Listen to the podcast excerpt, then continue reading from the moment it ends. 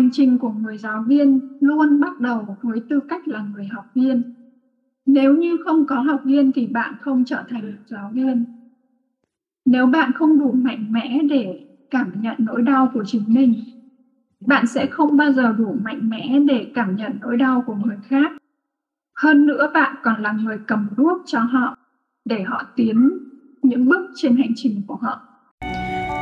Chào mừng các bạn đến kênh podcast Mai So Việt Nam Sangha.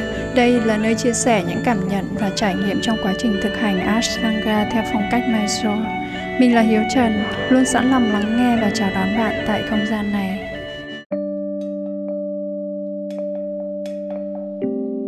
Chào các bạn ngày thứ bảy tươi sinh.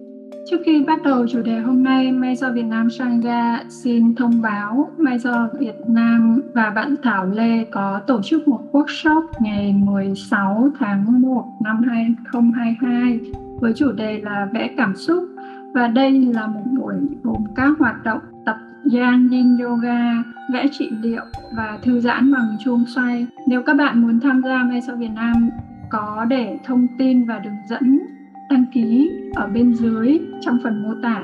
Quay lại chủ đề podcast hôm nay là mối quan hệ thầy trò trong yoga và ashtanga thì gồm những phần sau. Phần 1 là các cấp bậc của một người giáo viên, của một người thầy. Trong cả yoga truyền thống và yoga hiện đại thì có nhiều cấp độ giáo viên khác nhau người thầy cao nhất được gọi là Sát và uh, người này là một bậc thầy giác ngộ mà sự hiện diện đơn thuần của họ có quyền năng biến đổi bạn, chỉ dẫn và tạo cho bạn một sự thức tỉnh.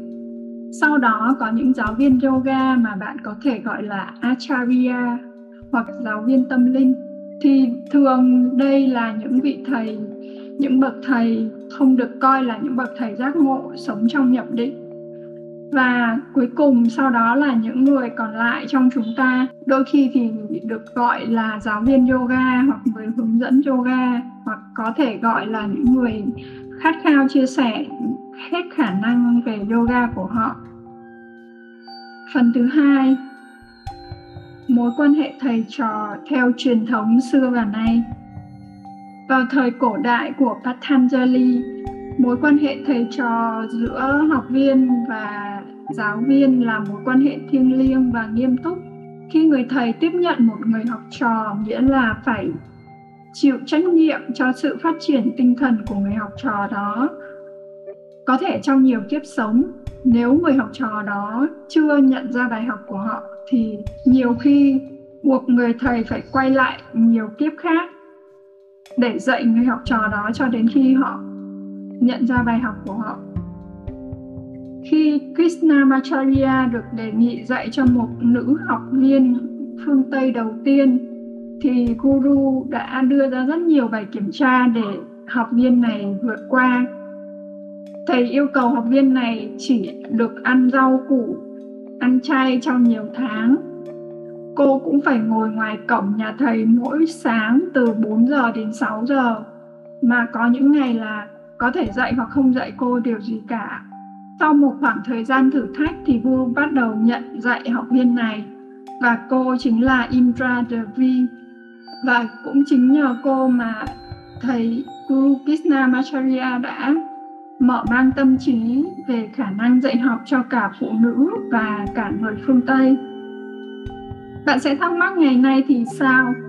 Yoga ngày nay không phải yoga của ngày xưa, không phải yoga theo quan niệm truyền thống của người xưa chúng ta tham gia vào một lớp yoga và được giảng dạy bởi những giáo viên được đào tạo trong một khóa một tháng 200 giờ ở một cấp độ đào tạo cơ bản. Ngoài ra thì không có bất cứ bài kiểm tra hay thử thách nào như Guru Krishna Macharya đã yêu cầu cô Indra Devi. Có lẽ điều quan trọng nhất đối với học viên yoga ngày nay thì họ nên hiểu và phải hiểu là giáo viên yoga nói chung là một nhóm học viên luôn cố gắng chia sẻ chân thành nhất từ trái tim họ về những hiểu biết và những khả năng của họ về yoga. Tất nhiên, họ cũng chấp nhận rằng đôi khi những nhóm học viên đi chia sẻ đó có những sai sót vì họ cũng đang trên hành trình của họ và trong nhóm đó thì có thể có một số ít giáo viên là bậc thầy thực sự nếu bạn có cơ hội gặp gỡ và học tập với một trong những người thầy hiếm có này thì bạn có thể được coi là một người may mắn vì họ là những bậc thầy không dễ tìm không dễ tìm thấy trong cuộc sống hiện đại ngày nay và càng không dễ tìm thấy trong trên các phương tiện truyền thông xã hội. Phần thứ ba, giáo viên là một người bình thường.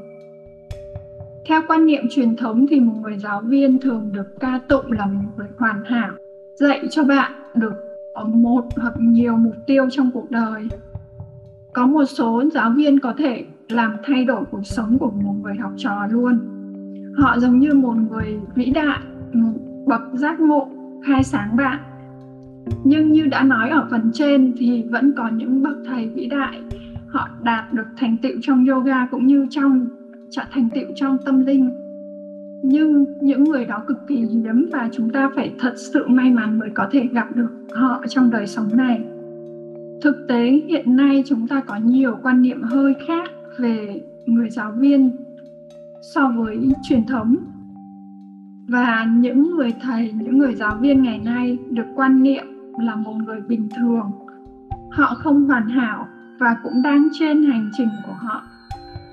Họ chỉ sở hữu những phẩm chất và những thành tích trong luyện tập và truyền cảm hứng cũng như chia sẻ năng lượng đó cho những người họ hướng dẫn. Họ là người khơi dậy những đức tính ở bên trong chúng ta, thách thức và truyền cảm hứng cho chúng ta, buông bỏ đi những định kiến và những nghiệp chướng, cũng như giúp chúng ta nhận ra phiên bản thuần khiết vốn đã có ở trong bản thân mỗi chúng ta phần thứ tư nguyên tắc cơ bản để ứng xử với một người giáo viên Mai sao Việt Nam rất thích một câu ngạn ngữ của người Ấn Độ đó là người chúng ta gặp trong đời luôn là người chúng ta cần gặp. Giáo viên của chúng ta cũng vậy. Họ xuất hiện vì một mục đích để đánh thức tiềm năng bên trong bạn. Người giáo viên là một bước đệm, là một sự khởi đầu. Họ xuất hiện không phải để đáp ứng những nhu cầu hay để trở thành một người bạn bình thường, đối xử với bạn như những người khác, bình thường khác trong cuộc sống. Nhiệm vụ của họ, hành trình của họ cũng là lý do họ xuất hiện trong cuộc đời bạn, là đánh thức tiềm năng bên trong bạn, hướng dẫn để bạn tiến bộ hơn. Và bạn nên coi tất cả những phản ứng và hoạt động của mình xung quanh người giáo viên như một thứ để bạn làm việc để kiểm tra hành trình luyện tập của mình. Nếu chúng ta có thể coi mọi thứ xảy ra với giáo viên như một phần trong quá trình thực hành của mình, thì chúng ta cũng có thể bắt đầu đối xử với tất cả mọi người giống như vậy. Và cũng tùy vào mỗi giai đoạn trong cuộc đời, chúng ta sẽ gặp những người thầy khác nhau, dẫn dắt ta trưởng thành. Chúng ta sẽ không theo học một người thầy cố định trong suốt cuộc đời. Vì những người thầy sẽ sẽ luôn xuất hiện phù hợp với hành trình luyện tập cũng như hành trình phát triển tâm linh của bạn, dựa theo năng lượng và quá trình trưởng thành của chính bạn. Và càng thực hành thì bạn sẽ càng biết cách ứng xử phù hợp cho mối quan hệ này. Tương tự như sự xuất hiện của người giáo viên, bạn xuất hiện trong hành trình của họ cũng vì một lý do bạn không xuất hiện để gây ấn tượng, hay để quyến rũ, hay để tranh đấu, hay cạnh tranh với người giáo viên. Cũng không xuất hiện để người giáo viên cứu bạn. Sự xuất hiện của bạn không phải để yêu cầu giáo viên chịu trách nhiệm về bất kỳ khía cạnh nào trong cuộc sống của bạn. Bạn xuất hiện trên hành trình của người giáo viên để họ nhận ra nhiệm vụ của họ.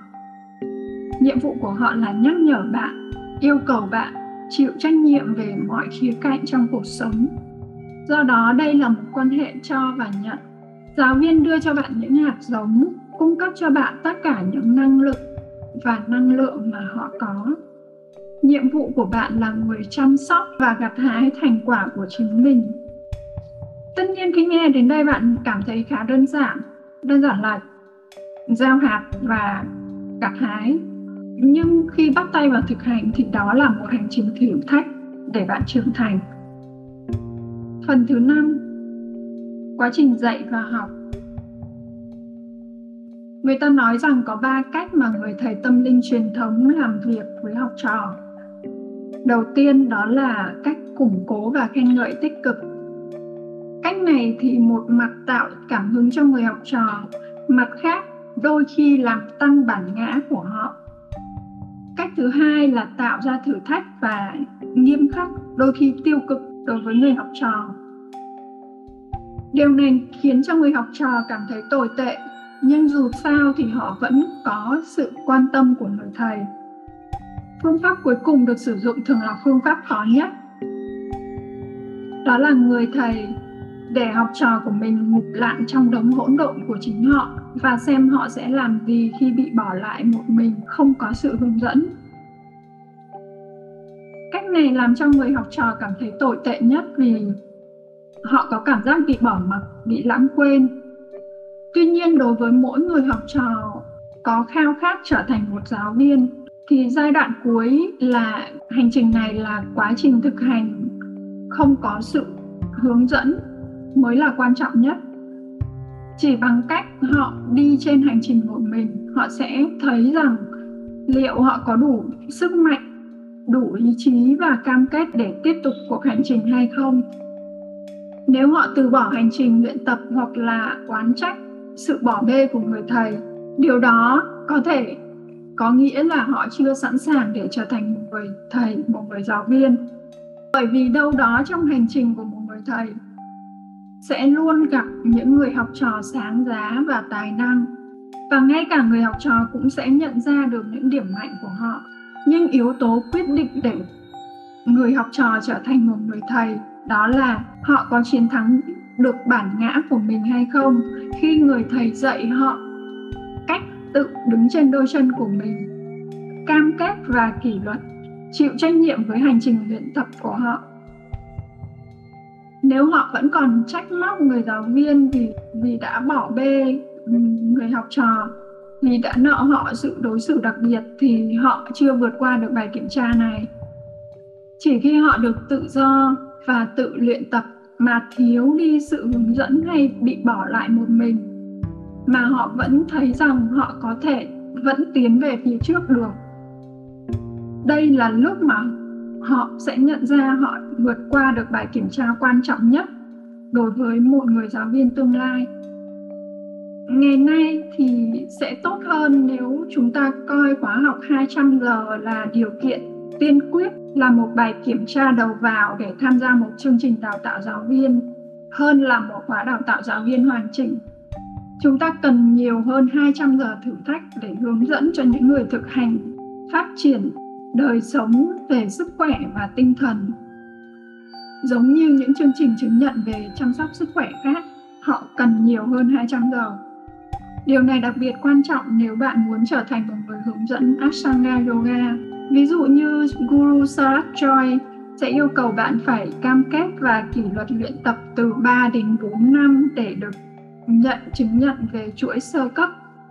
Hay như chương trình đào tạo của Kokino ở Mỹ thì cũng 2 năm, tương đương với khoảng 1.000 giờ thực hành và đào tạo. Và khi kết thúc khóa thì cô vẫn yêu cầu những học viên của mình đến Ấn Độ và học trực tiếp với người thầy của cô là Sarat Joy. Trong quá trình dạy và học này, vẫn có những bất hòa trong mối quan hệ thầy trò. Có những người bỏ cuộc, có những người sẽ không thấy phục người giáo viên của mình điều này là hết sức bình thường và chúng ta nên nhìn nhận đây là một sự lựa chọn trở thành một giáo viên là chia sẻ bản chất của yoga với những người khác. Trở thành người hướng dẫn ashtanga lại càng đặc biệt hơn, vì họ thể hiện sự gắn kết thân thiết và sâu sắc. Khi người thầy luôn ở đó vì học viên của mình, trong khoảnh khắc họ luyện tập, trong những sự tĩnh lặng nhưng đầy hỗn độn ở bên trong người học viên và khoảnh khắc kỳ diệu là khi người giáo viên và học viên, họ nhận ra họ đang cùng nhau hàn gắn, chữa lành và phát triển. Và hành trình của người giáo viên luôn bắt đầu với tư cách là người học viên. Nếu như không có học viên thì bạn không trở thành một giáo viên. Nếu bạn không đủ mạnh mẽ để cảm nhận nỗi đau của chính mình, bạn sẽ không bao giờ đủ mạnh mẽ để cảm nhận nỗi đau của người khác hơn nữa bạn còn là người cầm đuốc cho họ, để họ tiến những bước trên hành trình của họ. Người thầy luôn có đạo đức và trách nhiệm cao, và nên tha thứ, trao những thân ái, và họ có nghĩa vụ làm gương cho học viên của mình về cách cư xử chín chắn. Con đường của người thực hành yoga không phải là một sự hoàn hảo ngay từ đầu, mà là sự phát triển chậm rãi ổn định, có phương pháp trong nhiều năm và có lẽ đâu đó đối với một số người thì đó là sự thực hành trong nhiều kiếp. Yoga là một không gian thiêng liêng được chia sẻ cùng nhau trên thảm cũng như trong một cộng đồng. Yoga là những người thực sự sẵn sàng thức dậy và sống một cuộc sống yên bình. Họ chấp nhận những thiếu sót rất con người chấp nhận những đau buồn, mất mát trong cuộc sống và trong các mối quan hệ. Họ tha thứ cho lỗi lầm của bản thân và người xung quanh. Có rất nhiều người thấy yoga có tác dụng, vì nó loại bỏ tất cả sự trốn tránh và sự phủ nhận phủ nhận về nỗi đau hay phủ nhận về nỗi sợ, đồng thời khiến cho trái tim bạn, cuộc sống của bạn cân bằng trong mọi tổn thương và khi thực hành nghĩa là bạn đang chữa lành cơ thể và tâm trí của chính mình, đồng thời lan tỏa năng lượng chữa lành đó cho người khác. Mục tiêu của yoga không phải là các tư thế, không phải chinh phục các tư thế. Mục tiêu của yoga là về một cuộc hành trình bên trong chính bạn. Đó là cuộc hành trình của tinh thần, của tâm linh, là cuộc hành trình mà bạn bắt tay với bản thể thuần khiết nhất của chính mình. Ngay sau Việt Nam Sangha vừa tổng hợp những ý kiến về chủ đề mối quan hệ giữa thầy và trò trong yoga và ashtanga. Chúc bạn một năm mới luôn mạnh khỏe, bình an, đủ đầy và bạn sẽ luôn là bản thể thuần khiết nhất của chính mình. Cảm ơn các bạn đã lắng nghe chủ đề hôm nay. Nếu có bất cứ ý kiến phản hồi nào, đừng ngần ngại chia sẻ với mình theo đường dẫn bên dưới phần mô tả và đừng quên bấm theo dõi, follow, subscribe kênh của mình. Xin chào và hẹn gặp lại các bạn vào 9 giờ sáng thứ bảy tuần sau.